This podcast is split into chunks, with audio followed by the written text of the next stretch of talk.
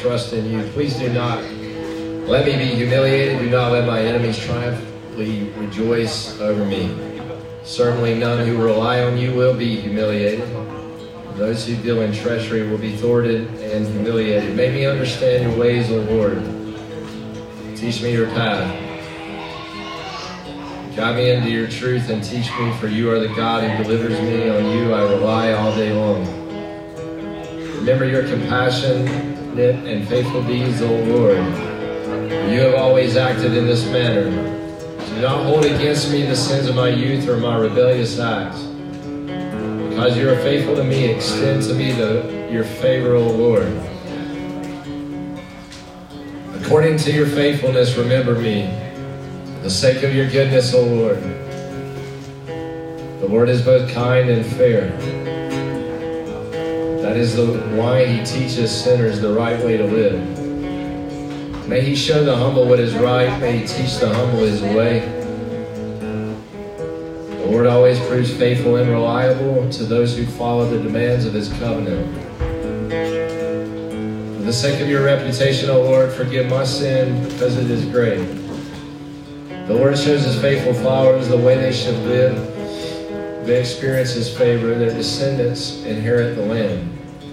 The Lord's loyal followers receive his guidance and he reveals his covenantal demands to them.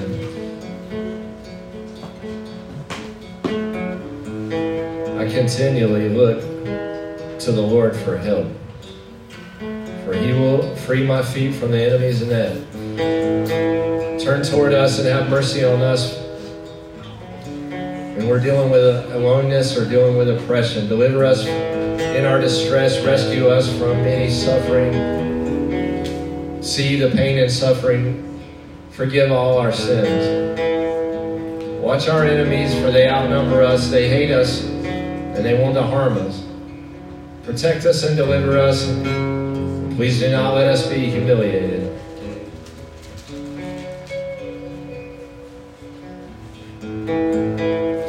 I take my shelter in you. May integrity and godliness protect us, for I rely on you. Oh God, rescue Israel from all her distress. Amen.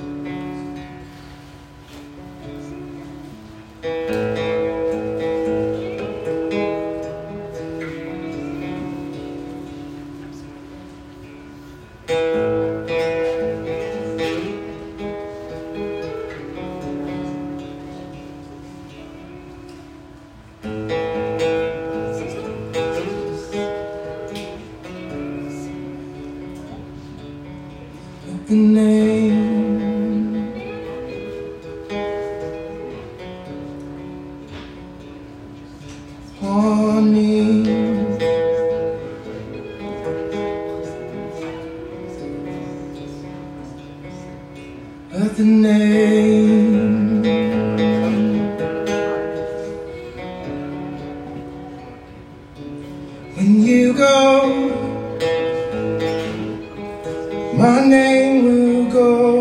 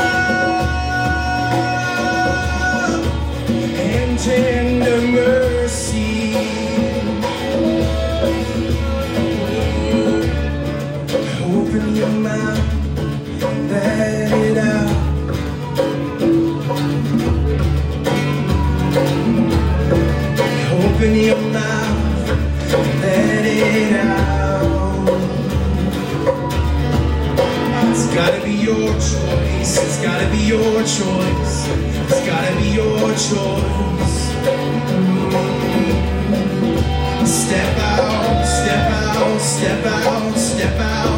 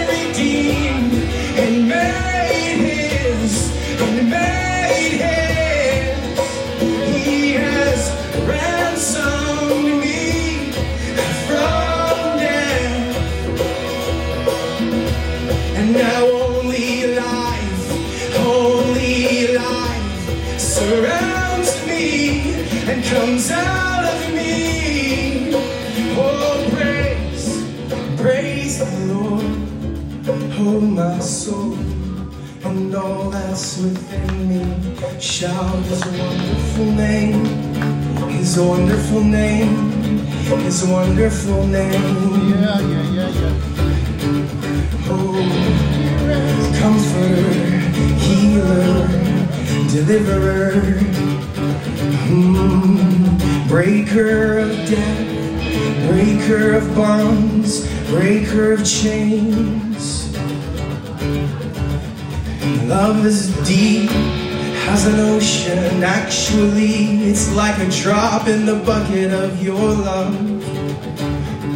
And I wanna dive in, I wanna fall in and be dragged down, darn, deep in the bottom. Praise the Lord, and oh my soul, and all that's within me, give Him due justice. Praise the Lord, and oh my soul.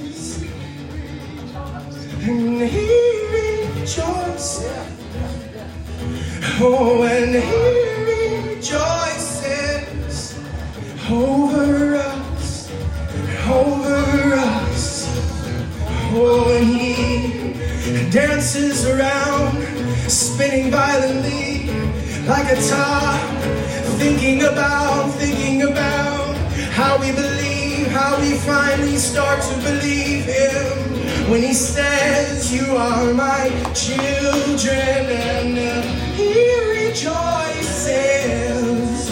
Oh, and he rejoices.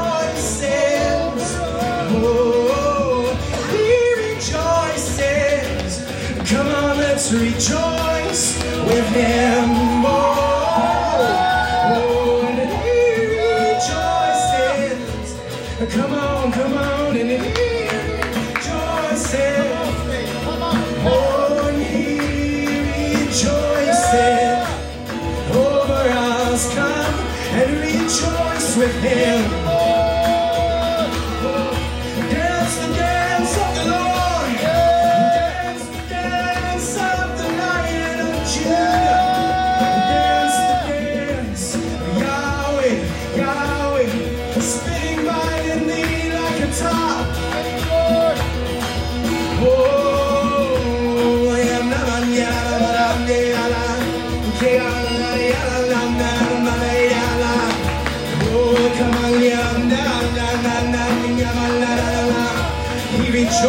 said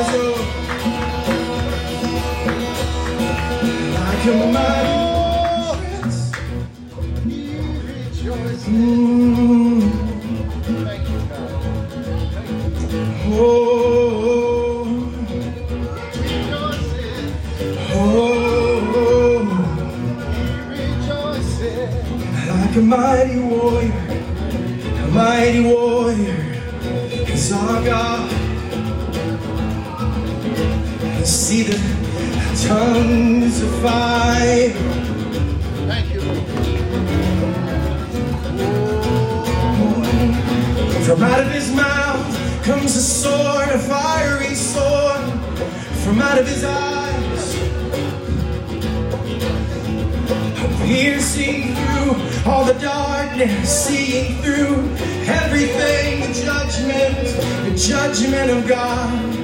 Oh, I stand there and exposed.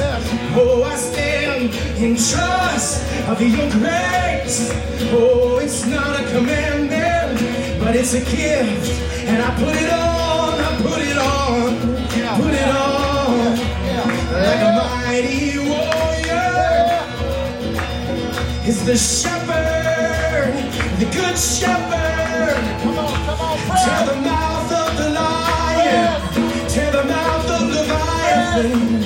Oh, he's a warrior. He's a warrior. Oh,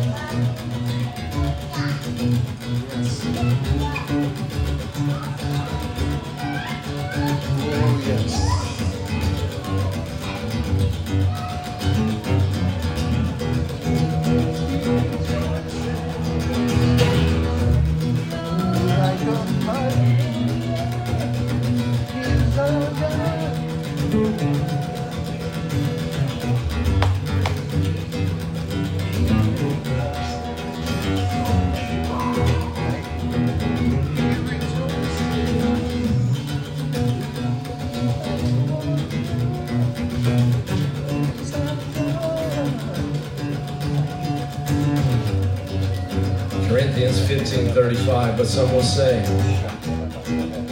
How is the dead raised? What kind of body will they come? Fool, what you sow will not come to life unless it dies.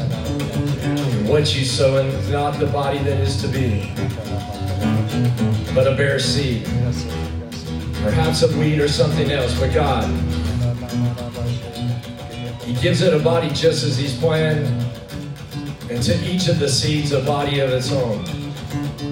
And all flesh is not the same. People have one flesh, animals have another, birds and fish another. These are the heavenly bodies and the earthly bodies. The glory of the heavenly body is one sort, and the earthly another. There's the glory of the sun, another glory of the moon, another glory of the stars. For every star differs in glory. And it is the same with the resurrection of the dead. What is sown perishable? What is sown is perishable. What is raised is imperishable. And what is sown in dishonor is raised in glory. What is sown in weakness is raised in power. And what is sown in natural body is raised a spiritual body. The infusion of the Lord is upon us. No longer I. No longer I. Christ in me. Raise. Raise with a new body. Is a moment of infusion. The infusion of the life of God.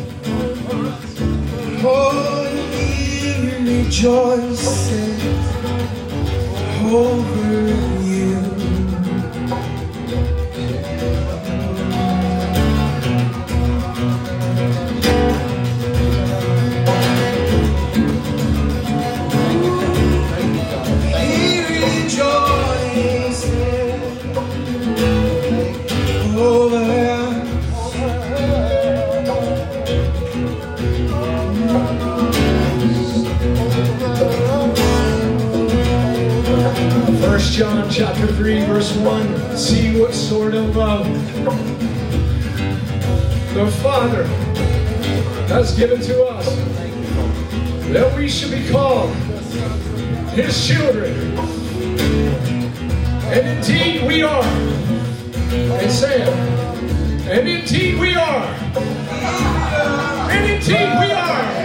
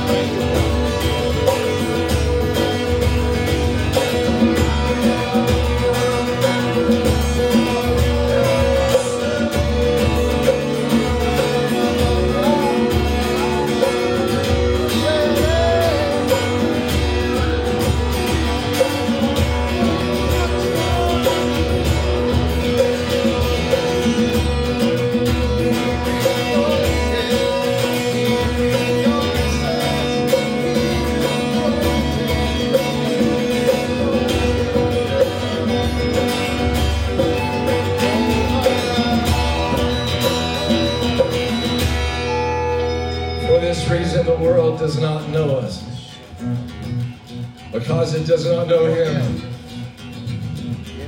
Dear friends, we are God's children now. Not entertaining unto this, but we are now the children of God.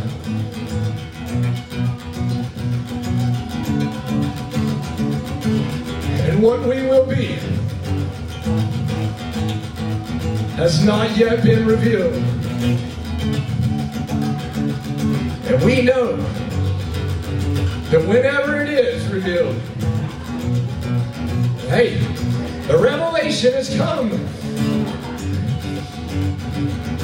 We know that when the revelation comes, we will Yes, sir. be like him. Because we will see him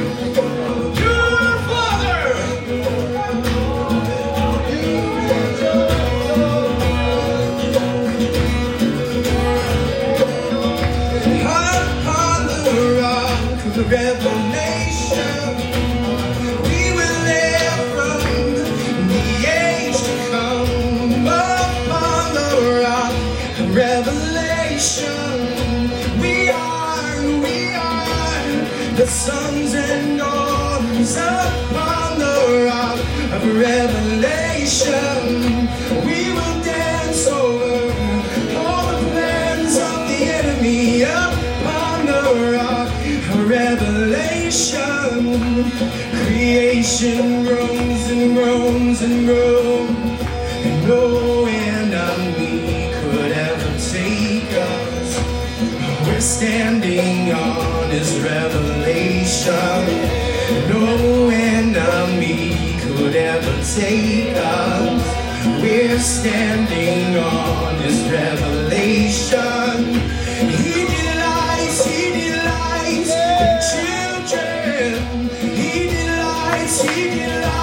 In his children. He delights, he delights in his children. Oh,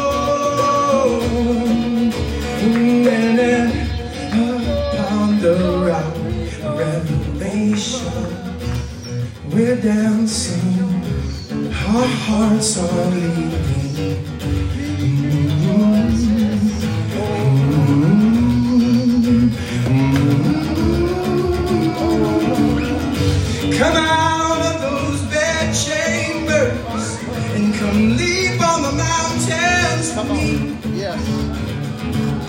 Jump over the oceans catch the clouds and sing with the sun. Oh, Thank you, Lord.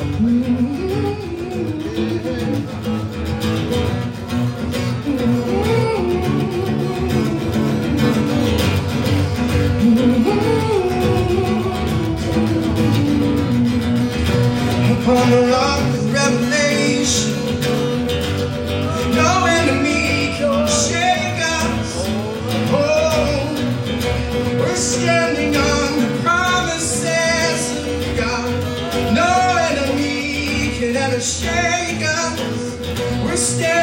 the word, the word, the word of truth. He is not, he is not a man that he would lie. I'm standing on the truth and way and life. And Jesus and the blood and the Christ risen in me. The son and the daughter of whom he delights. The daughter whom he. Oh, the son and the daughter of whom he. Oh, I'm standing on the grace of God. And upon the rock, revelation. And we're dancing now. We're dancing now. No enemy could ever shake us. We're dancing now. Praises, praises.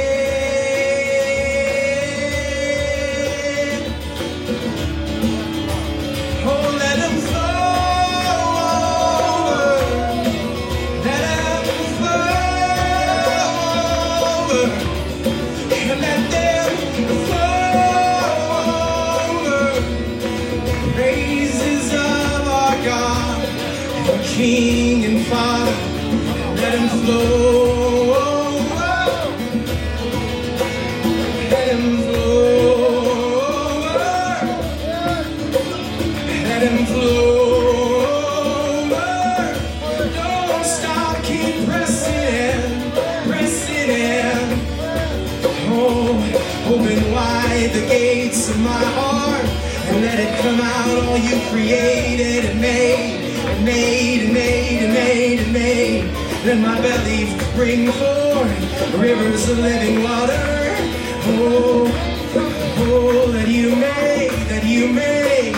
Oh, let it flow over, let it flow over, let it flow over, let it flow over, overflow the veins, let it flow over, let it flow over, let it flow over, the banks, the banks, summer of revelation. Yeah. We're dancing now. No enemy could ever shake us. Oh. We're dancing now. Oh, oh, the rock of revelation. Oh, the rock of revelation. Not hewn with man's hand. The rock of revelation.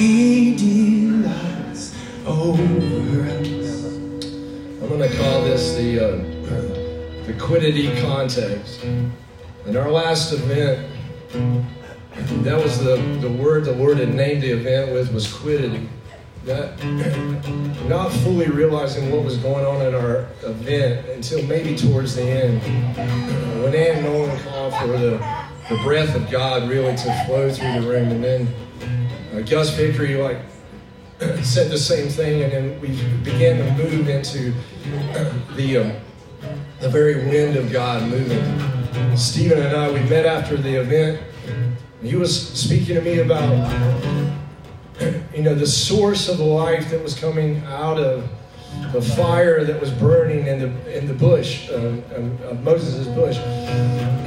And you know that to have a fire, you have to have a source material. You need a you need um, oxygen, and you need a spark.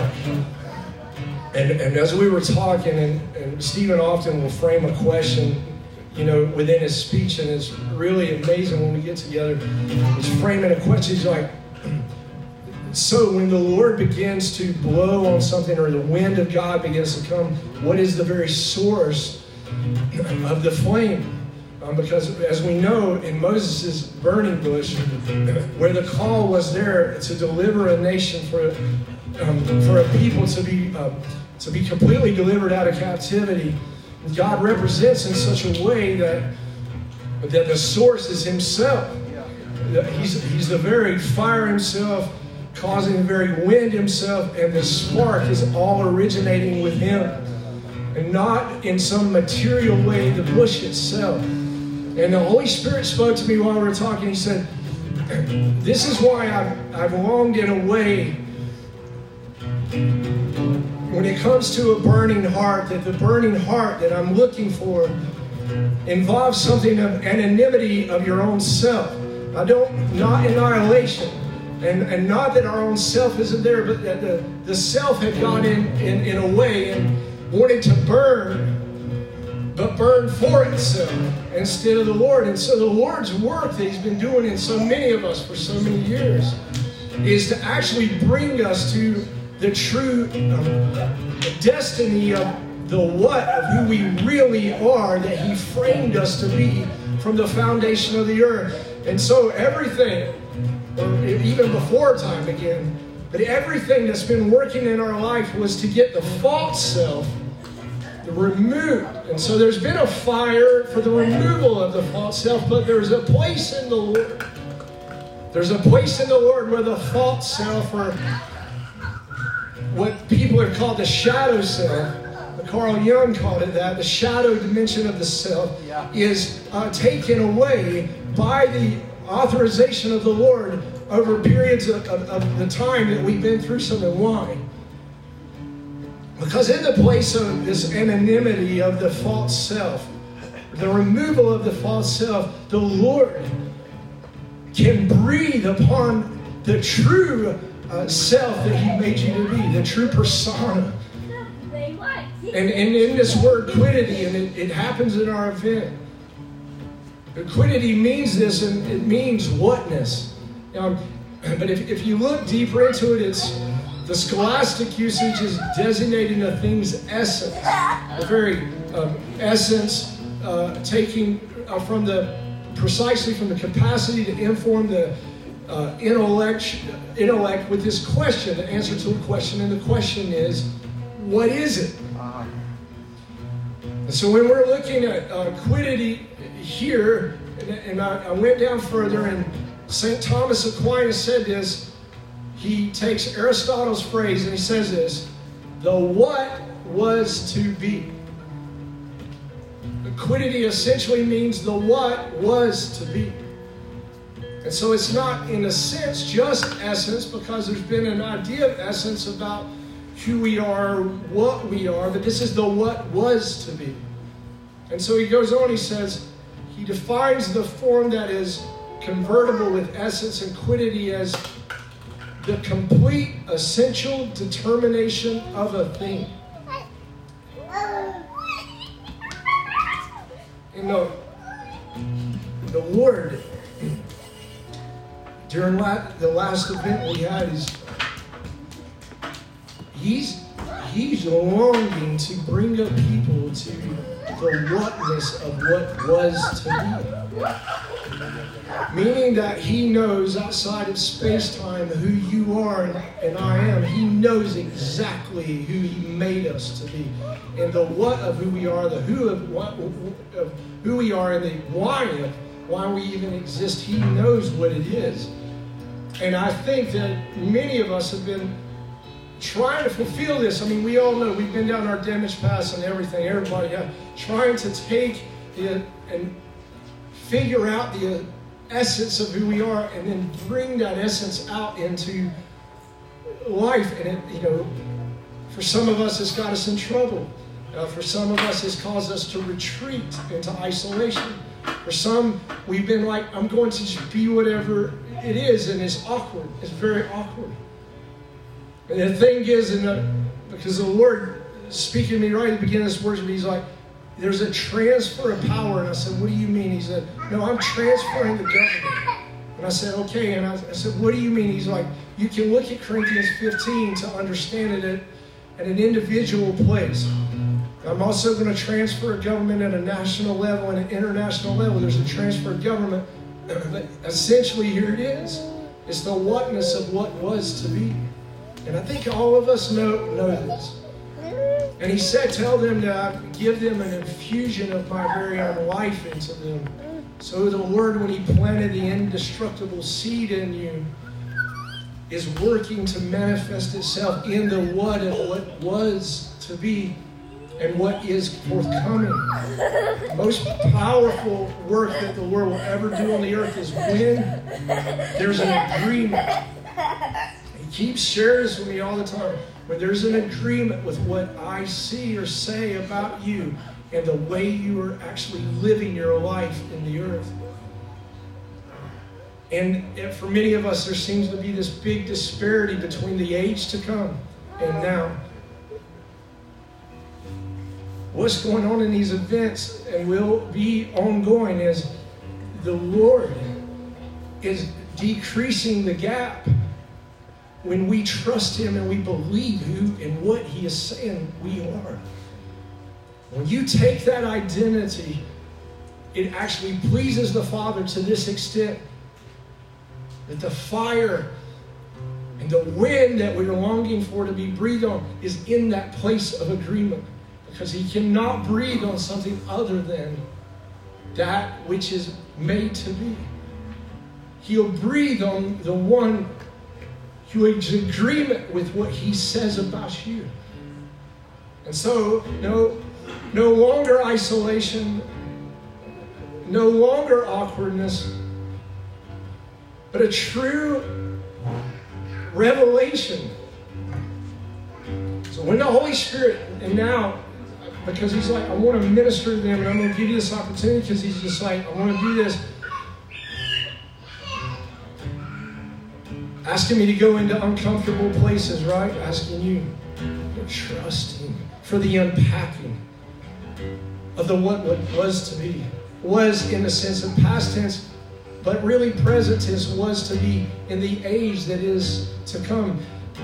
I'm going to interact there and I'm going to believe from there.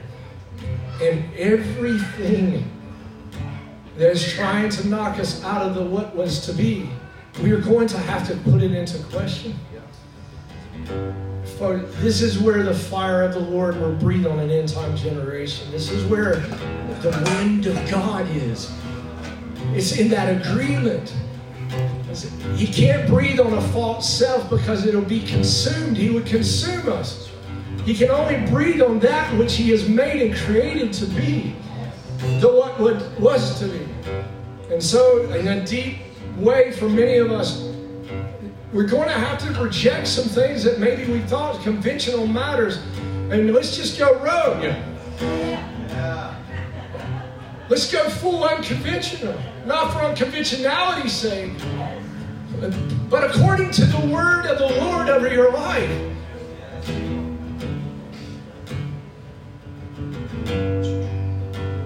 That the, the true ontological sinner is in full union with the Father.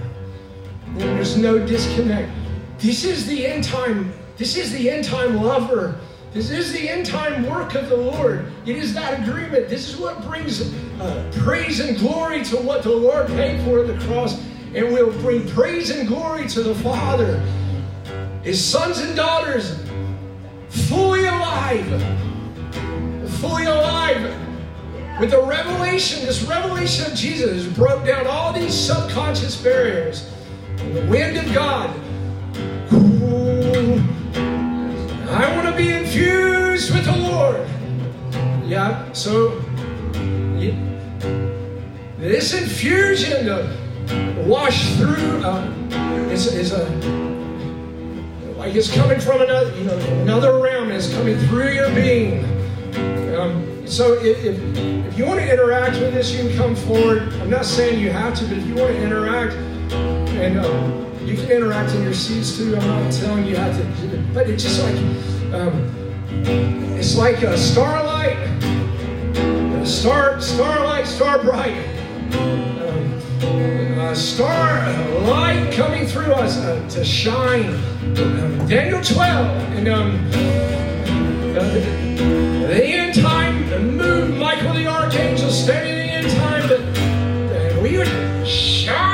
the stars.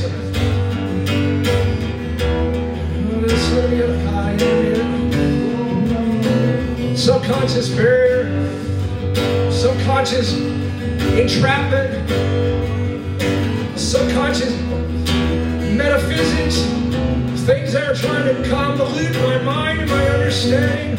I was made for you, I was made for you.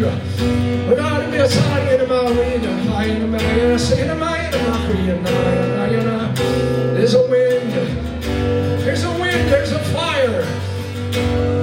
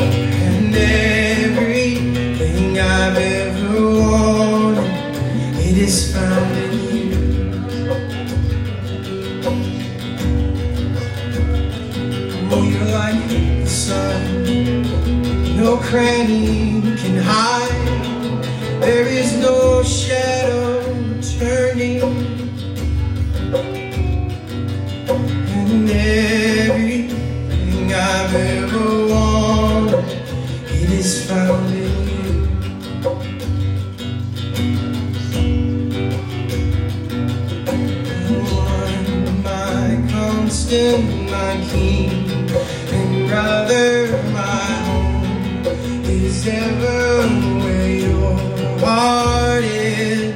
My one my constant my king and brother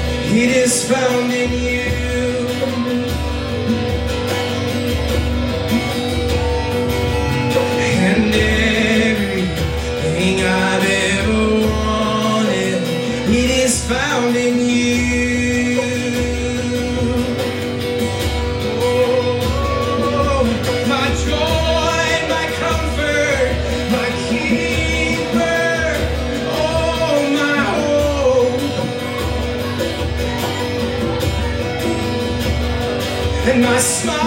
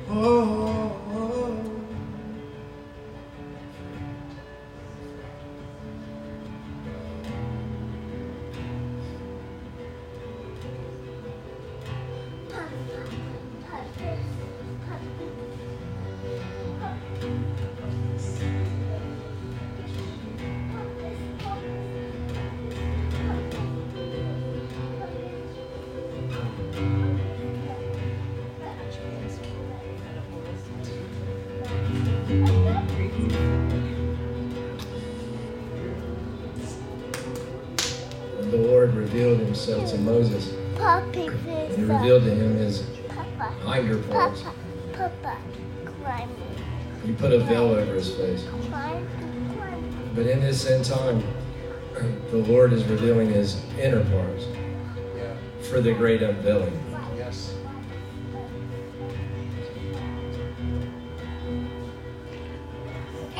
That ministry that produced death carved in letters on stone tablets came with poured, so that the Israelites could not keep their eyes fixed on the face of Moses, because of the glory of his face, a glory that was made ineffective. How much more glorious will the ministry of the Spirit be? If there was glory in the ministry that produced condemnation, how much more does the ministry, how much more does the ministry that produces righteousness excel in glory? For indeed, what had been glorious now has no glory because of the tremendously greater glory that has replaced it. For it was made ineffective, came with glory. But how much more has what remains come in glory? Hear it. How much greater is that which remains? Much greater. Was Stephen seen?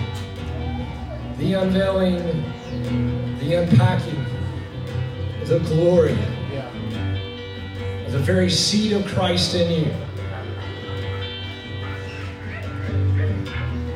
The whole unveiling, the whole unpacking is inside waiting to just be revealed. The Holy Spirit told me, He said, This has been the greatest work of your enemy. Your enemy to seek to get you not to believe and to externalize everything. When I placed everything inside of you for this great unveiling. And to believe that, that I would not remain. To get you to doubt. What the Lord has done in you is forever done. It's done.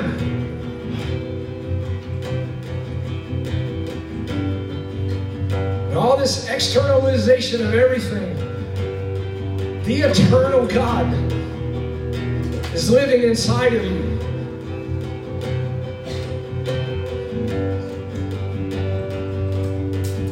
Waiting to be revealed.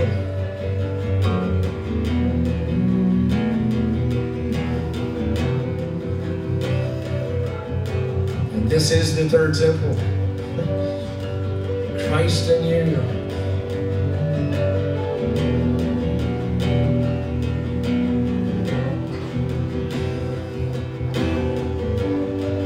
Therefore, he says, since we have such a hope,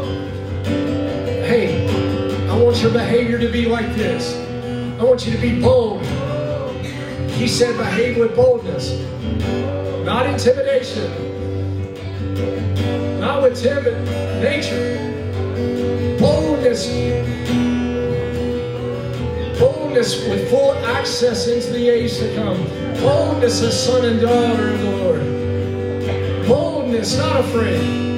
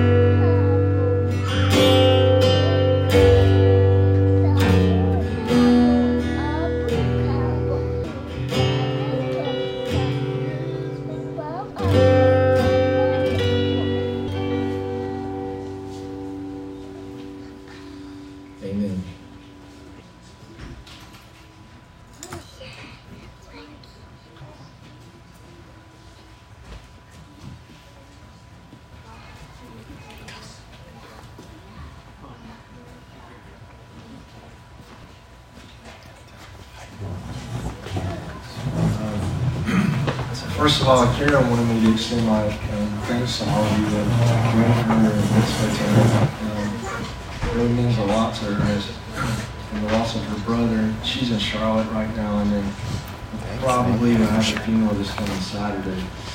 But she just wanted me to express my thanks to you for your kind words and your love towards her. It really means a lot. She's I've never seen her parents cry before since I've known them, and they're just they're just heartbroken. Her I don't know if you know, but her her brother Lucas uh, James Hufstetler passed away this week uh, in his sleep. He's uh, 31 years old, and uh, his wife Annabeth, and uh, they have a son, uh, Drew, and found out also that she's pregnant. So that she's four weeks pregnant, and the baby's due this this, this this coming August. Thank you for your prayers and uh, towards her. She's she's really heartbroken. I, I've not seen her cry like that really ever before. It's, it's that yelling kind of cry, pain, you know, this pain. She's loved him for, you know, as uh, her baby brother. Thank you. I, I wanted to pick up uh, today and with this kind of thought. Today's the 31st, as you know, is the last day this year.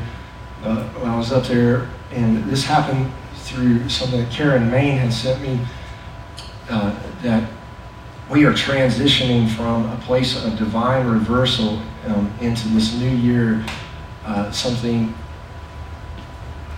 she had said, and I'm going to read this to you, uh, divine recovery. And so there's, there's a transition. I want to talk a little bit about the transition that marked today of divine reversal into divine recovery.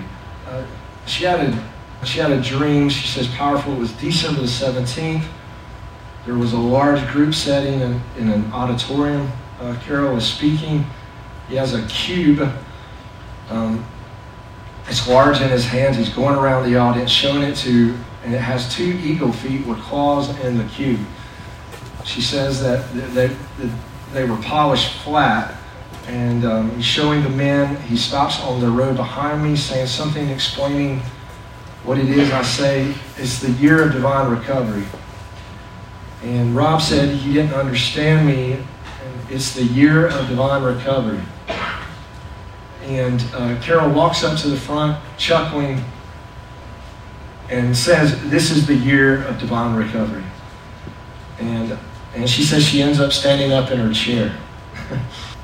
um, Well, when she had sent that, the Holy Spirit had said to me, I'm, I'm going to move from a place of reversal, like a reversal pattern, divine reversal pattern, into a recovery pattern. And I, I remember some notes that I had this year. They were earlier on in the year, in January of last year, where the and they come from our events out of the previous year. The Holy Spirit speaking to me. And I want to read you some of this uh, concerning divine reversal so there'll be a context for uh, recovery. And so the reversal is a pattern of heads that will be cast down and heads lifted up. Again, you heard me on, heard me just a minute ago. When I got up to the front, the word said, "It's a time for taking the reins." There's a transition of government, a governmental shift happening, you know, today. Of the words and I, hopefully I can give some explanation of this. If not, you know, it'll unfold as we unpack together as a team. But there's in the reversal, the pattern of heads are cast down in divine reversal for the purpose of heads being lift, lifted up. It's a declaration of the Lord uh, that the world's mountain fate is being flattened into a plain. And you can see this in Zechariah chapter 4, verse 7, when Zerubbabel is bringing forth uh, the capstone. Immediately adding a victorious announcement, you'll bring forth the capstone, remember with what? Shouts, Shouts of grace, grace. And the writer of this writes that, and some of this, this will matter to you that are understand mythology or that the uh, Esagila Olympus will fall.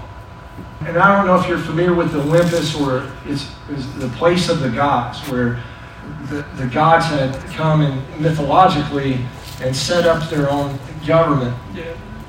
Some believe, and I believe that Scripture can bear this out, that when Adam gave up his right in the garden, and that he lost the earth to Satan and his minions, and they took up positions of authority, and they set up a governmental center, and you know, Romans and Greeks, they end up, I'm not sure which one, they end up calling it Olympus, and they, they, they basically is like a consortium of demonic powers on a global scale in contradiction to the Lord's divine counsel.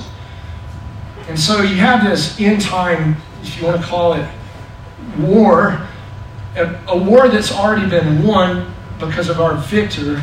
And so part of this succession or transition of government, and the only way for me to basically describe it is, is, is more Solomonic than it is Davidic. And because the Lord had said to me, my desire has been to put a, a Davidic heart like David had into Solomon's body.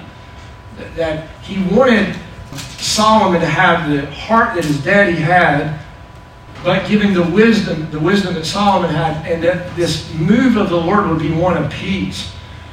And of course, there's been a war in the earth with Davidic. Uh, the Davidic model is, war. And that's you know it's war, and it was a mindset that many in the body of Christ have been into. But in the transition of government, it will transition over through a succession from a Davidic heart, though, installed into a Solomonic body for the spreading of the seed of Christ. Um, and, um, you know, I've got some podcasts on this, and we, we did this last year and, and went into this extensively, but just really am prophesying that this transition is upon us. And so, and, I, and I'm familiar with even this morning, there's words coming out that the body of Christ is going into a war, and there may be a component of God's people that are going in that, but I, I want to declare, that I believe from the Holy Spirit, that many that have been in this, let's say, the Holy Spirit has been working with in regards to tabernacles, that the war is not so much our mode as it will be peace. And I don't mean a peace like the world, I mean the Prince of Peace reigning in us. And so that because of the war that we've been all going through for years. And y'all know what I mean, right? The war to believe, the war for transition, the war, the war even with the Lord, because of him seeking a, a place to rest inside of his people, the war with us, that the Lord's been doing a work in that. And, and so being on, I believe, being in the front lines of this, that the succession is already being enacted even as of today. That the Lord has sought a succession and he's seeking a Solomonic peace-based body to express seed through to the nations. And um, and so and i will get more into this um, a little bit today, and then and then our transition. And so um, he goes on to say, so Olympus will fall, and the true Harmageddon, the Harmageddon means like the mount of assembly, I believe, of the Lord's anointed will lift up his head. And so there's this, there's this global uh, thing going on where Olympus and the war of the gods, and, and you could call that idea the New World Order if you want to. Well, let's just call it that. The New World Order and a Melchizedek order. And that God is raising up his order while on a global scale there's a, a New World Order thing coming off the ground.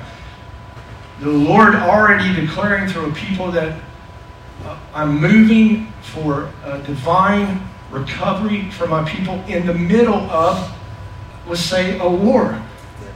Okay? In the middle of, a, of that, that happening, the Lord is moving to recover his people, to prepare a people for himself. And so our focus, I believe, and you have to watch this because our enemy will play us into a mindset to get us distracted off the one, off the Lord and his movement of succession in regards to a peaceful transition because the Lord's going to, he's transitioning the earth over yeah. uh, through a people who are at rest and that he's found a place to rest in them. Isaiah 16:5 says, Then a king, a monarch, and his throne will be established in Hesed or another way we say this in our language is loving kindness. And so when the Lord begins to set up his Solomonic body, his rule of government within his people, his primarily, primary way of establishing it is through Hesed or loving kindness. And my mother called me this week, this last week, says, you know, I've never really put those two words together. They're just phenomenal. You know, we think of kindness and love maybe separate, but when you think of Hesed, you think of, and that it also said it's his kindness that leads us to repentance. And so this is the very nature of the type of leadership that I believe uh, the Lord exhibits based in the text. He exhibits a leadership of loving kindness. You, you'll find this gentle nature of God that is wanting to rest in us Jonathan Edwards said one of the greatest marks of the uh, awakening in his day was that the people had a gentle, dove like spirit. That was the way they described uh, the move of God in the revival or the awakening, was this gentleness came on them. And, and so this gentleness, this not unease, not anxiety, but a restfulness comes into uh, the Lord's people. When we first began this journey with the Lord well in 08 of Him raising up His work, he said to me this phrase, the Holy Spirit said to me, sovereignty rests in the individual at the point the individual rests in the sovereign. It's, uh, sovereignty rests in the individual at the point the individual rests in the sovereign. And so sovereign action or true government is in rest, and it gets at what we were experiencing today. The Lord brings us into greater rest and belief and trust in Him uh, together. The reversal and the is according to the reversal is according to His loving kindness. He says in 16:5, He will rule in a trustworthy manner. And so notice that the type this type of government is credible. It is given over to full integrity. It is credibility personified. And um, as you know, if the Holy Spirit's dealt with you, and He has, the Lord is passionate about integrity and credibility. Because loving kindness has to be married to truth, it has to be married to uh, honesty. And so the Lord is very much about his people being a people of integrity. And as you know, when credibility is not there in regards to leadership and the pain that it brings, or in regards to any of us for that matter, when credibility and our, our word is not our bond and that we're not honest or we're not keeping our word, it hinders the manner of rule in our life. And so this is also a place where the Lord wants to rest among a people and bring us to real truth, um, to bring us to integrity. He says this one is from the Davidic dynasty. And I, I like this too because the Lord is a, you know, this is a the, theocratic reign. This is not democratic. This is not a democratic republic. This is a dynastic rule. And so there's succession involved in that, uh, in his people. And so, in regards to us that are his, the seed of Christ has been given to us. And so there's a succession through us. And so the Lord isn't saying this is a democratic republic. He's not saying it's a nationalist socialist government. He's not calling it communism. He's saying it's a dynasty. And so let's be clear about that. That sharing this with me yesterday, this Christology is meant to lead to a Christocracy. There's a Christ at the center of governmental rule within my people. A people who are governed by the very nature of Christ in us. It's a Christology leading to a Christocracy, meaning a government uh, that is built out of Christ. Um, and so that is the center of the government is Christ is, is Christ, and the head of that government is the Lord, Jesus. He says he will make just decisions and will be experienced in executing justice. So um, the saints will praise God as the one who lifts up their head horn. It says in Samuel, 1 Samuel 2, um, I believe Hannah speaking, My horn is exalted in the Lord. You, O Lord, are the lifter of my head. Psalms 3. And you, O Lord, lifted up my horn like that of a unicorn. Psalms 92.10. God is also praised as the one who exalts the head of his Messiah the Lord will give strength to his king. He'll lift up the horn of his anointed. 1 Samuel 2.10. And, and it's also in Psalms 89, 17, 18. Psalms 110 celebrates this eschatological event. Head, the Messiah's head is exalted in victory. And whether we understand the subject of the action of Yahweh, the swear of the oath, or Messiah himself, David's Lord, the recipient of the sworn appointment is a priest king forever. That's Psalms 110.4. And everything, it is the Lord who is having his head lifted up. So the full pattern of this great reversal, the Lord is striking down in his wrath against the nation, Psalms 110.6, is the precursor of the lifting up his own head, Psalms 110.7, it says, And he shall drink by the brook in the way, and therefore he shall lift up his head. This theme of reversal is for the entire cosmos. God will keep his faithful ones, but he will cut off the wicked. No might can save men from God's justice. The Lord will judge the ends of the earth, and he will give strength to his king and exalt the horn of his anointed. In Hannah's praise, God's redemptive reversal culminates in the exaltation of an anointed king. Literally, the Messiah or the Mashiach. The capstone of God's work in bringing Hannah's personal reversal. Now, and I really like what he writes here is, and, and maybe if you take notes, because there's three ways in which this is going to happen. That there's a personal reversal in, this, in the nature of recovering for our families and us as people. But and this gets in a larger picture. There's also Israel's national reversal. And I believe that that involves both the corporate houses of the Lord that are given over to the Lord, but also uh, national Israel. That the Lord will bring about a great national reversal, especially at the end of this age, in the seven years of tribulation, there's going to be a massive national reversal concerning Israel because our king's coming to set his government down there. And then also, and something that I'm really excited about, and I'm sure you are, but is an eschatological reversal. Meaning that there's a whole end time move of the Lord where the Lord ushers in the thousand year reign. And so this is going to involve us and involves this ministry very particularly in, in the glorification of man to come. And so there's an eschatological reversal in which God's justice and salvation are poured out on the nations, and we're given a royal victory.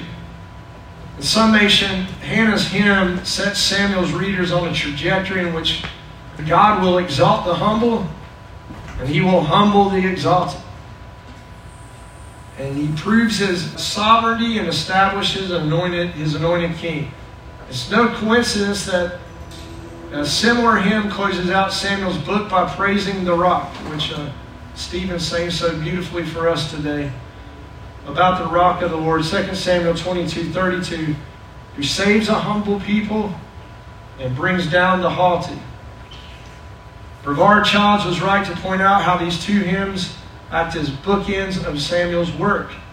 In this light, the theme of reversal forms an inclusio around Samuel's whole narrative and tells of Davidic exaltation. So, in the regards to reversal, uh, as we're closing out this year, the Lord has been moving uh, to bring us into recovery. And so, I want to give you a context for what that looks like. And, and I think maybe what this cube is. Now, you, some of you listen to podcasts I've had before. Let's see if remember. It's called Tesseract. And um, some, I don't know if you've listened to that, but uh, I was experiencing uh, being taken up with Stephen and I worshiping together back in 2015 downtown Hendersonville. And uh, I got taken up into the second heaven to make a long story short. I'd, I'd never been in the second heaven that I knew about. Sort of a, a, a silvery lining opens up, and the, the, word tells me to tell the angels to come hold it open. And I go up into this, I don't know, like black kind of material, and it's got gold and white shining through it. And I see a golden ladder going up into heaven, and you know, I proceeded, I, I wanted to climb that thing. And so I went over there, got on the ladder, and a index finger and a thumb with a cube comes down, and it was, the, the thumbnail was as big as my body. It comes down with this cube and places this glowing blue cube in my hand. And I told the Lord, I, I told the Holy Spirit I needed a Bible verse because I thought I was losing my, my good sense that I had. And um, he told me, go to James 1, I think it was 17 or something like that. Every good and perfect gift comes down from the Father of lights, and there is no variable shadow of turning. And I said, Oh, that's a good Bible verse. And then I said, The Lord, I said, What is it? He said, It's a tesseract. And then I was like, I need another Bible verse. Because I was thinking, that's something out of Marvel or something. I don't know. I, it's a tesseract. And so he tells me to go to Ephesians 3.18. And that you may comprehend what is the length, the breadth, the height, and the width of the love of God and he said, Do you know how many dimensions that cube is? I said, No, it's a four dimensional cube. Because, and this gets back to what I believe Karen Main was saying, that this cube was meant to be an access, an access through uh, the second heavens, where the second heavens had has been a real, it's been a real problem for a lot of people, whether you know it or not it, uh, of not translating through to the third heavens because getting stuck in the second heavens with a bunch of messes going on in there. Because I, I found there's some demons hanging out up there and found one over Europe and got an angel and he knocked him down and then Brexit happened and I was like, you know, I don't know about you, but you find out things about yourself and you didn't realize it had so much import. I mean, that it, you didn't know how important you were. And I was just like little me over here with Stephen jumping up into the second heavens. And the word said, I'm going to deal with the power over England or over Europe. And then Brexit happens. I'm like, that was the demonic power that was holding back some kind of government economics or something. And, but I, I saw the power of prayer when it comes to angelic beings. I saw that angel knock that big, leathery looking thing right out of the second heavens. And um, I met Michael Archangel up there, and he's he's a really tall fellow, and uh, you know I have some experiences, but it's a real like sort of like sticking point you know, on your path to the third heaven and hanging out with the Lord. and so I really think that this divine recovery is just like, let's just plow right on through, right? Like, let's not get hung up in the second heavens. Let's just go right on through because of fourth dimension reality through a fifth dimensional thing. I've taught that before, and I know I can't do all that today. I've got so much stuff I can say. But through the fifth dimension, out into the other dimensional spaces with the Lord, and there He is. Uh, he's pretty cool, the Lord is. Really cool. Why? Because the Lord wants to bring an open heaven that will basically create a transformation that He can enact upon us from this celestial into, into our terrestrial body so that you have the age to come present in the now. And let me say that's not necessarily that, that place that place of the age to come entering into now brings with it both a it brings with it two sanctions. Now, and we express this this year that when you enter into the age to come, into the now of, of what was to be and what is now becoming, these sanctions of both a curse sanction and a blessing sanction begins to intervene into our world. And this is happening now. Uh, remember when the Lord said, Send out the scroll uh, out of this house. And man, I tell you, when you enter into the age to come, transactions begin to happen. And it, it can be either dangerous or if you're integrous, it's not. It's, it's, it's a good place to hang out. But if you're a lifer, the Lord is going to come and bring purity. Well, that intrusion of God's ethic is coming into them. This is a part of the end time move that when we believe the Lord in this divine reversal way, recovery comes. But if, if something isn't like him, it has to go. If this is really important that we get this because many of us, I think, are trying to hold on to things, or at least I have, trying to hold on to different things, uh, mindsets, concepts, conscious ways, uh, paradigms, and, and ideas. And the Lord begins to come in. He's got a whole different thing going on. It's uncharacteristic of what you can expect. And it's coming into your now, and it, He's saying something different. And and we don't want to resist it. And I, will say that for much of my time, when the word comes near, I, I've resisted him because he comes in such a way as a lover, and it's like, get away from me, Lord. You know, well, why are you coming like this in this way? And because the Lord, He can't come into a people and not begin to deal with things. He, he's got to. I believe it was Frank Dazelski who's with us today from West Virginia said to me this last year as a really good word that when the age to come intervened into Acts 2, and Ananias and Sapphira lied to the Holy Spirit. The very nature of God's Spirit that's in Peter, that's right there in the room, living out of the age to come, transacts business right there. You have all three branches being uh, exhibited. You have the executive, the legal, and uh, excuse me, legislative and judicial branch all uh, execute right there. You know, the legislation have been broken of the kingdom. A judgment comes, for this day your life will be required of you.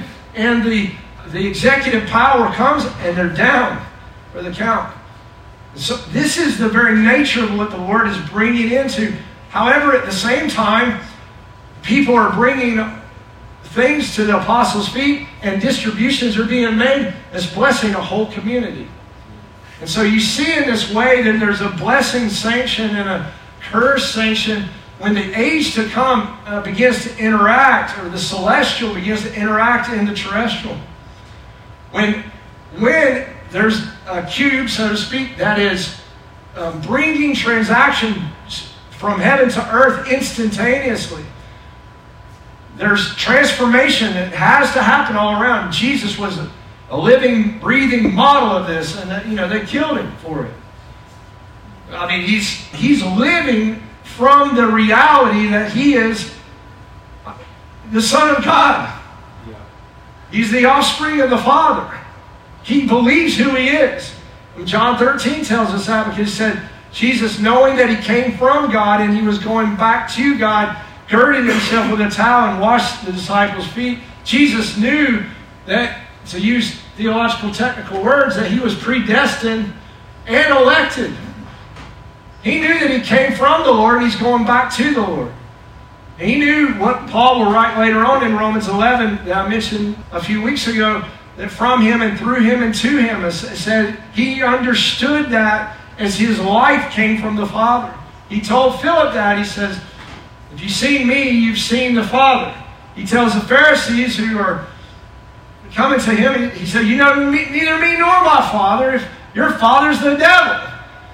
And uh, he didn't seem to mind or draw back from his position when his guys in John 6, all these people run off and leave him.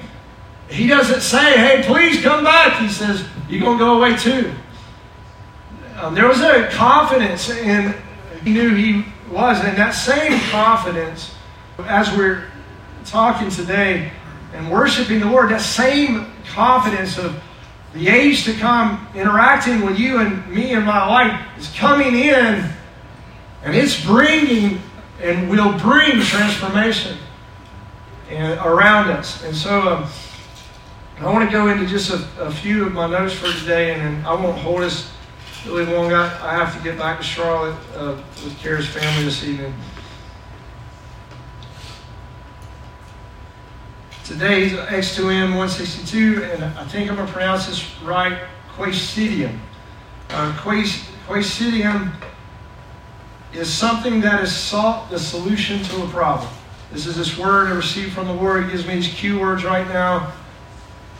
That is something that has sought the solution to a problem. And so I, Quaesitum. And then I, I want to just back up a little bit the quiddity context of what happened a couple weeks ago here, and I mentioned it on the stage.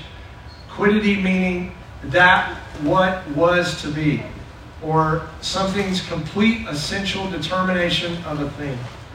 And so the Lord is saying these cue words from in, in series that we're in right now, and they have logical meaning that leads to the next thing. And so Pete Lineker and I talked a few weeks ago, and I mentioned this that if with when Adam began to name the animals in the garden, that a naming was happening there, and he was looking at what these animals should be, and in some way he knows how to look at their movements and their design and their experience and the way they're moving around. He's able to name them, to give them a name, and that's called taxonomy. I, I had to go look this up but because there's another way, because the Lord said in this end time restoration, what I'm seeking to do is I'm seeking that my people would know, as we experience in worship again, to truly know what, what they are to be. What was to be. Like almost like it was something outside in the eternal realm, and I'm wanting you to discover it by faith like the unpacking and unveiling of what was to be in you. Um, it's your life journey, really. And we're all on it. And this field is called onomastics. And so instead of taxonomy, you have onomastics, which is the study or etymology history of proper naming. But this was interesting to me that onomastics is broke down into two different words. And I, I wanted to get to this because it, it really matters in light of uh, the distinction of what matters from the Lord today in regards to this. Now, you'll have to just like really listen to me, and I'll repeat myself so this is helpful for you. There's a word. There's a word within onomastics, sort of like a subword called an alethonym. That means the true name of an individual, as distinguished from a pseudonym. Anybody, what's a pseudonym? A what? A fake name. And so there's a tr- there's a true name called an alethonym. And then there's another word that's again under onomastics. You have an alethonym and you have an orthonym. And an orthonym is the real name of a person who uses a pseudonym. So there's the true name of an individual, which is an alethonym, that's not a pseudonym. And there's an orthonym, which is the real name of a person who uses a pseudonym. And within this onomastics, and I, you know, I was sitting there saying, why is this important to you, Lord? Because he just kind of takes me into it. He's like, he says, because, he said, what was to be so many of my people, because they have me inside, but they're living a pseudo, a pseudo name. They've allowed a pseudonym to govern them. And it's it's the real name of a person in an orthonym. It's your real name, but it's also a pseudonym. So it's possible, apparently, to have a real name and be a pseudo person or a, a someone not your okay true self. Oh, this is crazy in onomastics that they get down to this uh, particularity like this because and the Lord's like I'm looking for in my people the true name. I'm wanting to extract out the truth of who you really are. What was to be, quiddity. And I love this about the Lord because he's like, you're on a journey, a quaesitum one. So as, it's, we come into this, the Lord's like, you'll call this series Starfield Astrocyte. Okay? And then get into Starfield Astrocyte, and he says, okay, and then you'll call it quake Quaquaversal. And I said, okay, so Quaquaversal meaning it could go in any direction from a point. And he's like, because I don't want some kind of fixed block mindset on the way that my people are. I want you just in one direction. I want you to be able to move in any direction at any moment and be able to transition. So he starts out with quake Quaquaversal. And then he moves into qualia. And, uh, you know, I said, okay, qualia is sort of this idea of taking phenomenological or double connotations and beginning to observe something outside of your present experience. And then he takes qualia and then he says, now we'll go to quiddity. What was to be? And so there's this sort of like, I'm doing, okay, I'm not going to be limited to a box and to a component. I'm Quaquaversal. Uh, I'm looking, I'm looking, boom, I track something. That's the Lord. He's given a double witness or triple witness on that. Okay, I got my qualia. I'm still observing. Uh, quidia. There, there's something that, there's something, what is it? What, what was it meant to be? Quaesitum is something that I'm seeking for. And it's, it's this idea, neuro work that is going on because this is a part of the field of the mind interacting with the brain and the very mind of Christ. And so there's an interaction that God is speaking through this about how we interact with the very conscious nature of God in regards to, to us and a transfer of that mind of Christ in us transferring into our terrestrial self. And now, now you have to understand, I myself am surprised by all this because the Lord Himself is designing these events.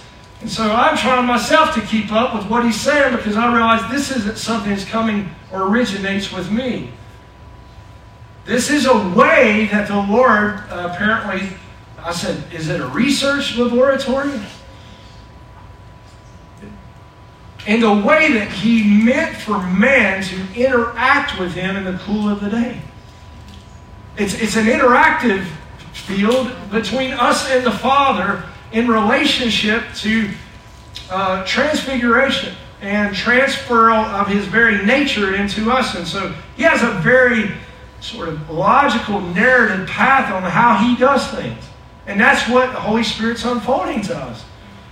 Again, Quaquaversal, qualia, quiddity, quaesitum.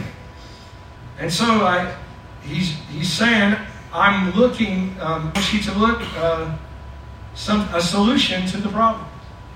I want you to find out. And so, now, then he, I believe he texted me this, and then, so, and I brought this out in the worship too, but according to Carl Jung, uh, everything we experience that we forget is not forgotten. And I want to amend a little thing that he's saying here that it's not just not forgotten, but everything we experienced outside of space time when we were with the Father in our essential true self is also not forgotten in our in the seed that's in us. There, there's a there's something that's meant to be unlocked and unveiled. And so, in his book, Man and His Symbols, Jung uh, states that when we forget something, it's not that we've lost it, but rather we suppressed it. According to Jung, the unconscious mind remembers almost everything, but to tap into unconscious memory, one must go through the shadow side or the hidden self. Now, Jung is, is picking this up. And I, you know, I was dialoguing with the Lord, and I said, "This is much what I've experienced." Is the Lord saying, "I want you to come into some uncomfortable places while we take off the shadow self." Well, it goes on to say, not to go too deep into Jung's idea, but the shadow can be thought of the self that resides within the unconscious mind. And it has access to all our memories and often guides many of our decisions without our even being consciously knowledge of it.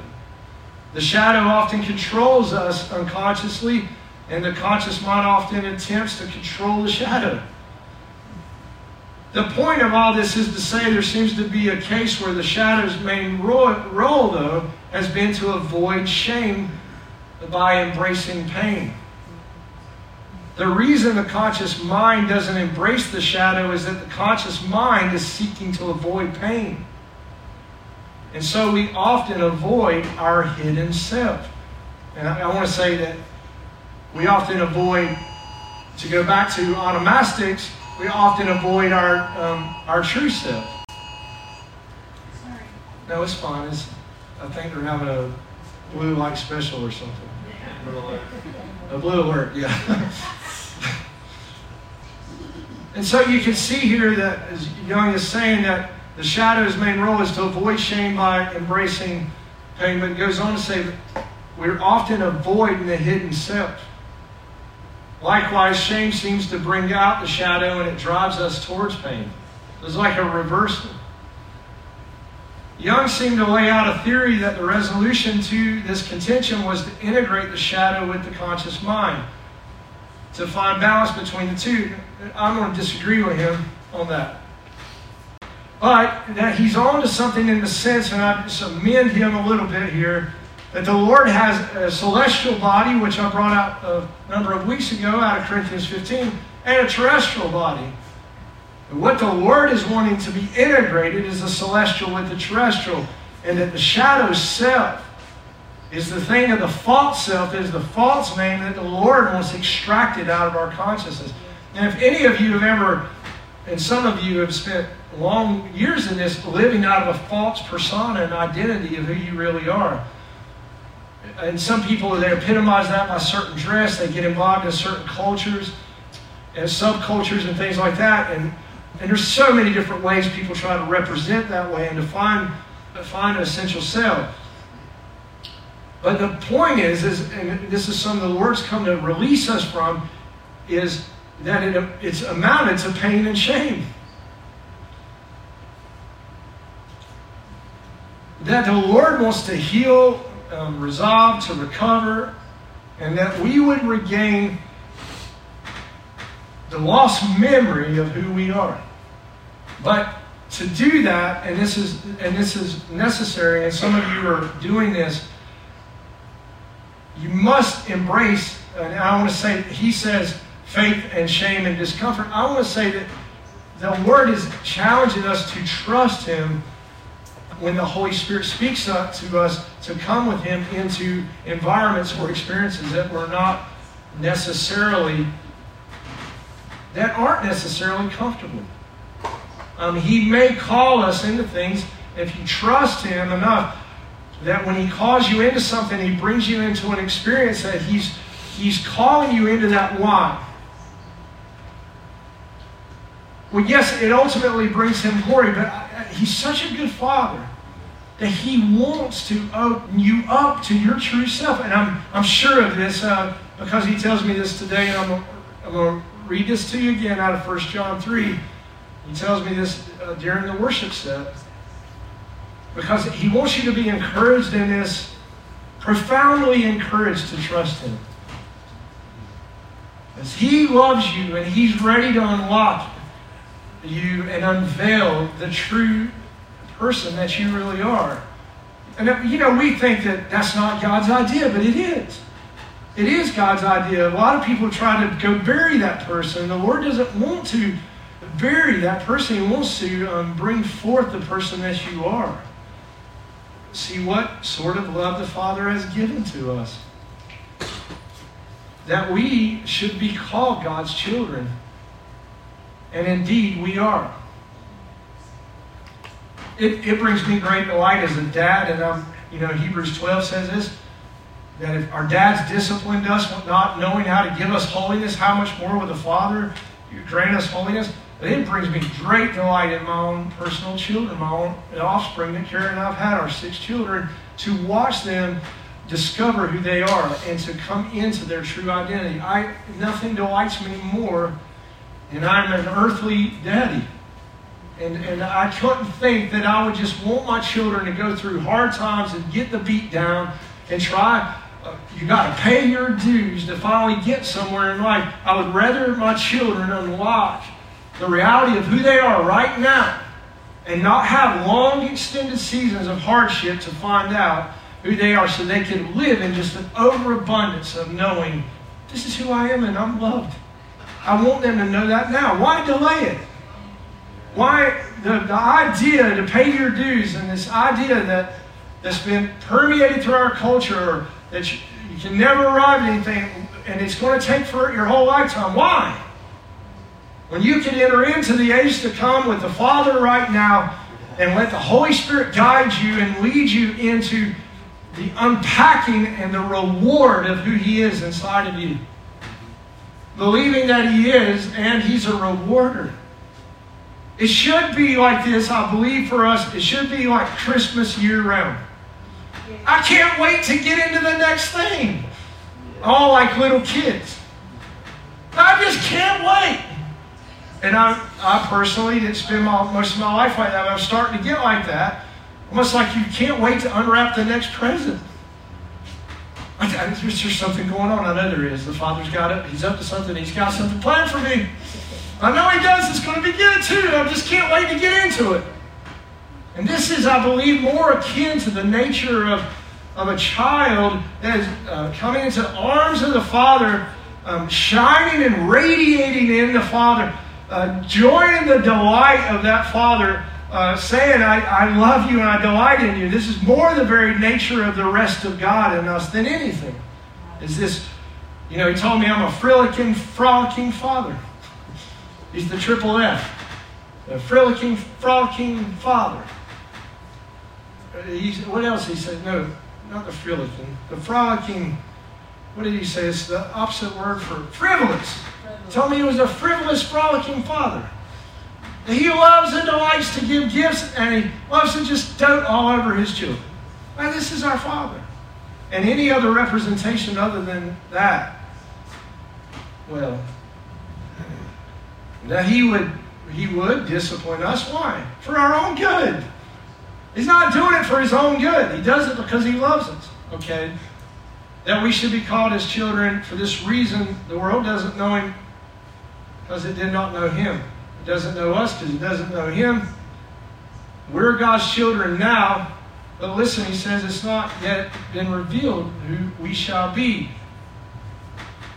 But whenever it is revealed, we will be like him because we will see him just as he is. Think of uh, the revelation of Jesus and the Christ nature like this, like just like something, like he does this when he, when he appears before his disciples after he's uh, resurrected. He comes to them and he'll reveal another aspect of himself. And he, he has these different aspects of himself and wants to bring revelation. But Jesus doesn't just bring revelation to us for the sake of intellectual knowledge. When the Lord reveals himself to us, it transposes onto our character and nature. And uh, so think of Revelation more like that. The revelation of Jesus Christ is a revelation like today, is an infusion of his very own life into us. So it's the purpose of the Lord to infuse his life in, into us. Why? I'm asking you to trust me so we can rid the unconscious mind of a shadow self. Why? to bring in a true onomastic reality, you know, who you are. Is the purpose of the Father in this way, and this is what He's looking for. He's looking for a resting place.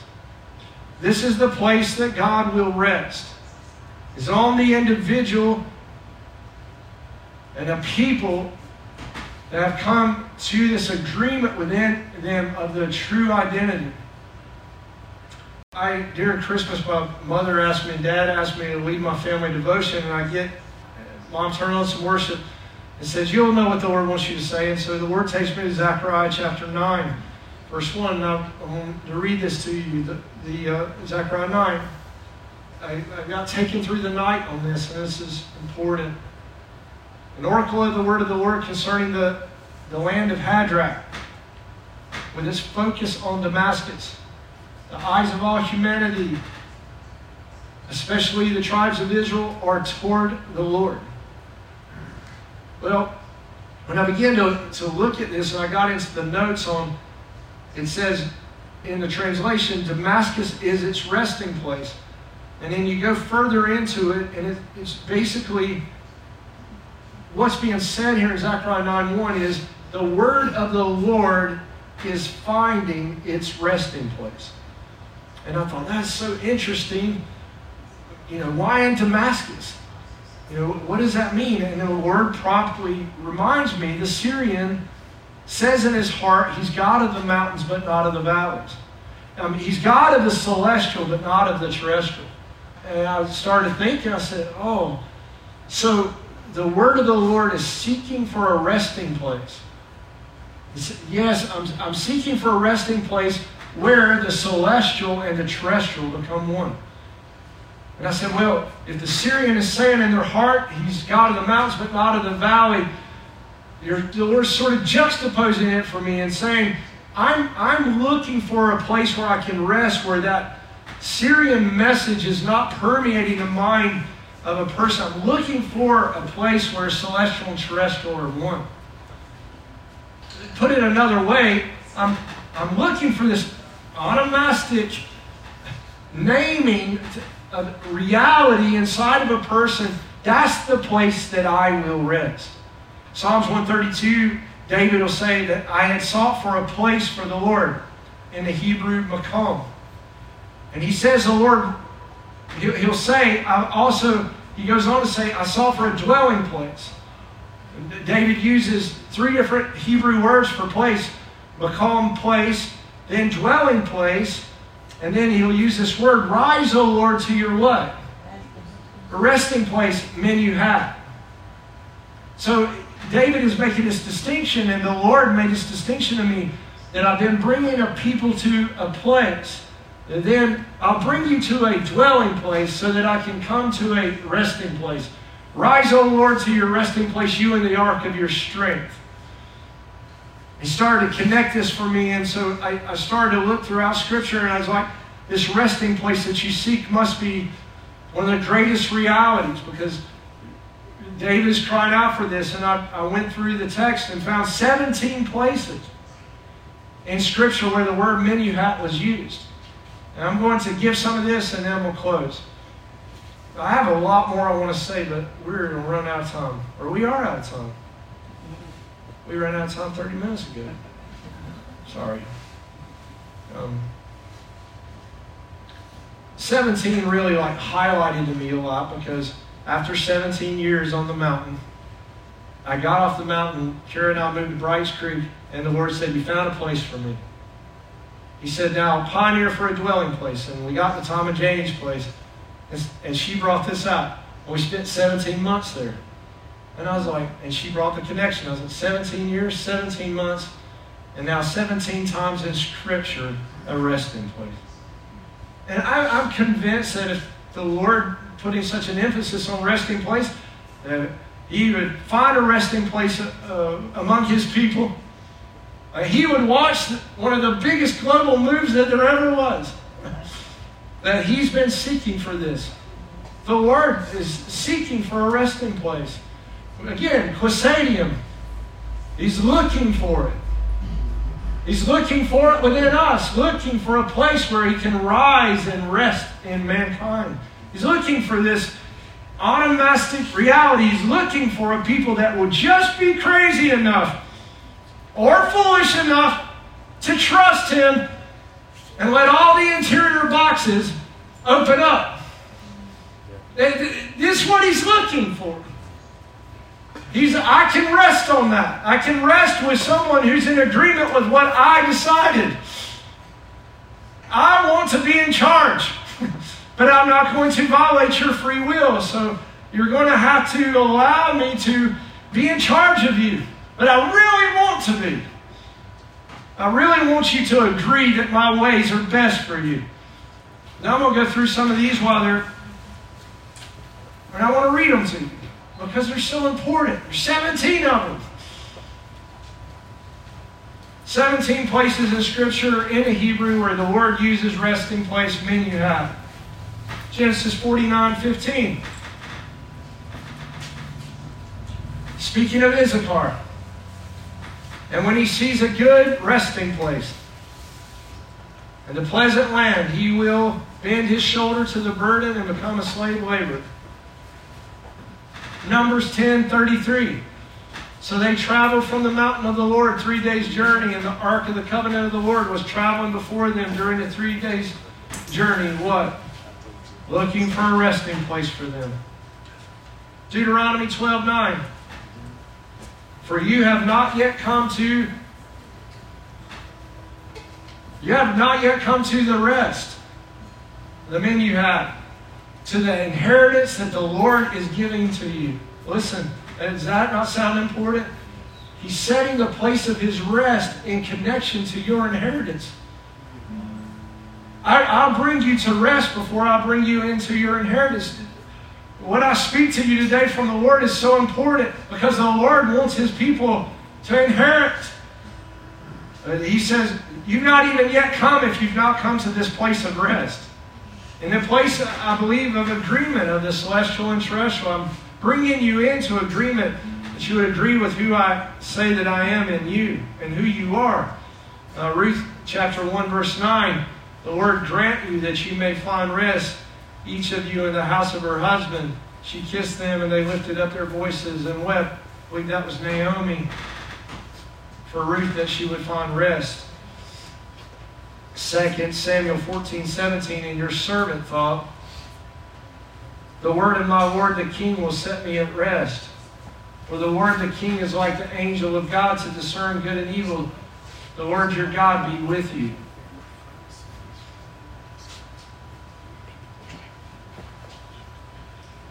1 Kings 8.56, Blessed be the Lord who has given rest to his people Israel, according to all that he's promised. Not one word has failed of his good promise which he spoke by Moses his servant. 1 Chronicles 22, 9. Behold, a son shall be born unto you, and he shall be a man of... We've always heard it translated peace, but Solomon here has been called a man of men you have. He's been called a man of rest. I'll give him rest from all his surrounding enemies. When you enter into rest, your enemy is taken care of. For his name shall be Solomon, and I'll give him peace and quiet in the days, all the days of Israel, to Israel in his days. I'll give this peace and quiet to Israel in his days. First Chronicles 28, 2. Then King David rose to his feet and said, Hear me, my brothers and my people. I had it on my mind to build a house of rest, a house of many. Uh, David had it on his mind to do this for the ark of the covenant of the Lord and for the footstool of our God. So I made preparation for that building. Psalms 95 11. So I made a vow in my anger. They'll never enter into the menu hat that I had set aside for them, the Lord speaking. They have rejected and rebelled against uh, the word of the Lord and not trust Him by faith. And we find that later on in Hebrews chapter 4. Psalms 132 8 that I already quoted Ascend, O Lord, to your resting place, you in the ark of your strength. Psalms 132 14. And He said, This will be my resting place forever. Forever I will live here. For I have chosen it. I don't know if you're. He, cho- he chose us forever. Forever I chose you, forever. Let's stand together and just receive from the Lord. At that time, the root of Jesse will stand like a signal flag for the nations. The nations will look to him for guidance. His resting place, his residence, his menu hat place. Uh, it will be it will be majestic. At that time, the Lord will again lift his hand and reclaim the remnant of his people. Next to him, for the nations, he, he's going to gather Israel's dispersed people and assemble Judah's scattered people from the four corners of the earth. Welcome to that move. Isaiah 28 12, to whom he has said, This is rest. Give rest to the weary, and this is repose. But yet they would not hear. Isaiah 32 18, My people will abide in peaceful habitation and secure dwellings and in quiet resting places. God's promise to us, Isaiah 66 1. This is what the Lord says The heavens are my throne, the earth is my footstool. Where then is the house you'll build for me? Where is the place where I will rest? What is he saying? You can't build it. It has to be his own design. He has to be the designer of it. He has to be the maker of it. He ha- it has to be his decision on us. It can't be ours. Because you can't we can't construct it. This is the place that he'll rest, this is the place that he designs. Jeremiah 45 3, you have said, I feel so hopeless for the Lord added sorrow to my suffering. I'm worn out from groaning. Jeremiah says, I'm looking for any many had. I'm looking for rest. Zechariah 9 1, back to the original word, the last one in the Hebrew Bible, the one he takes me to at Christmas. An oracle of the word of the Lord concerning the land of Hadrach, with his focus on Damascus. The eyes of the Lord are on the, the eyes of all humanity, especially the tribes of Israel, are to the Lord. Here, here it is. The word of the Lord is looking for a place to rest. It's the word of the Lord for this hour. It's the word of the Lord for this move of God in this end time generation. It's an agreement that we enter into with Him today, forever. I agree with your design, Father. I agree with who you made me to be. And when the Holy Spirit comes to you and He speaks to you and He says, Trust me, come this way with me. It doesn't make sense. Come this way so we can unpack the essential, the essence of who you really are. Because in that place is where I can come and rest. I can come and rest on you. It's the place of full agreement where the terrestrial and celestial become one. It's the greatest place of the transmission of God's energy and life is through us as His people. It's, it's the place of transfiguration that will lead to the glorification of men. This is great agreement. I trust you, Lord.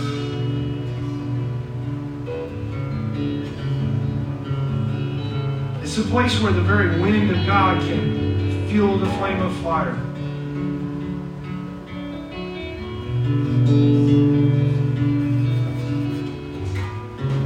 Place where everything is made new. It's the place where everything is new. It's the place of real perspective. It's the place of seeing the kingdom. It's the place of really being known for who we really are, the essential. It's who we really are. It's the pray place, most importantly, where Jesus is magnified.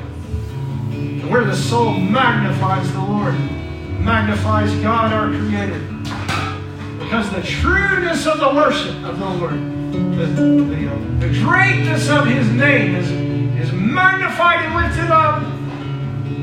It's where real holiness is and real life expansion is.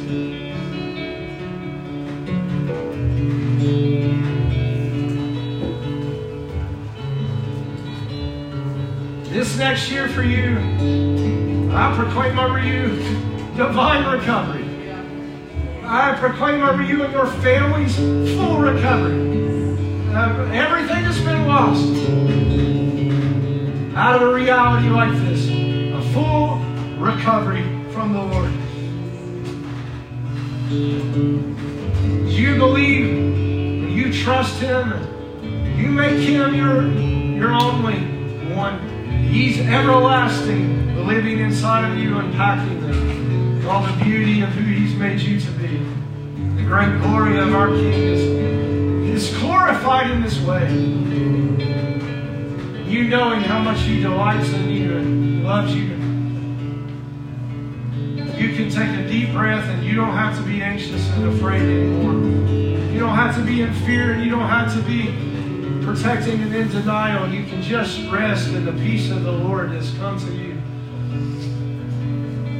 It's over with. The reversals have been enacted and the recovery is, is the word of the Lord. Let's uh, come together uh, for communion while they play and sing, and then we'll take it together as a family. Here is my agenda.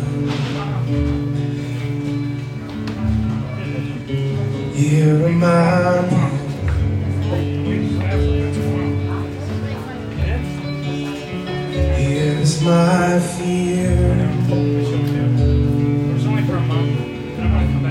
for a week. Here's my step. You guys better have a good Crush them into powder.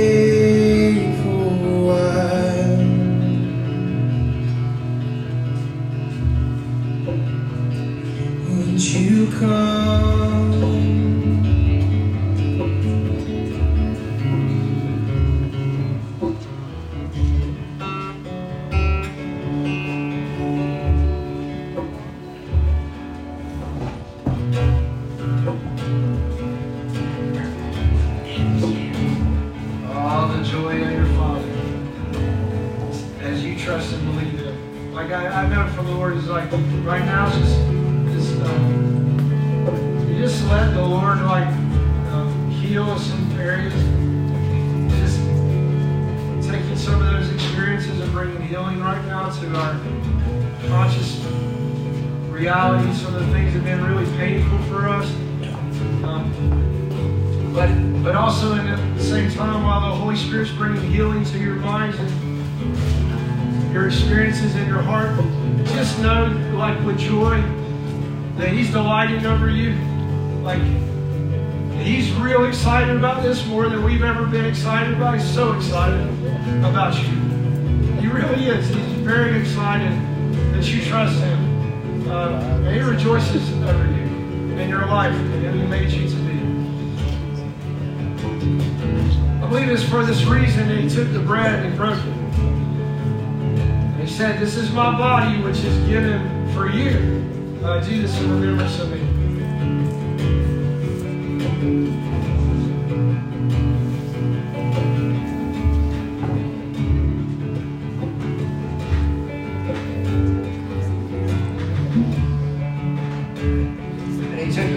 Said, This is the blood This is the blood that is poured out. It's poured out for you. It's a new covenantal blood. Because I'll make everything new. Do this in remembrance of me.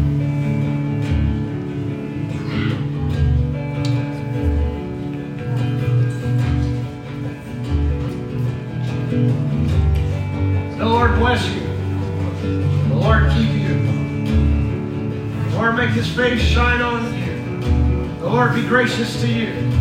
The Lord write his name on your forehead. And be at peace. Bless you today.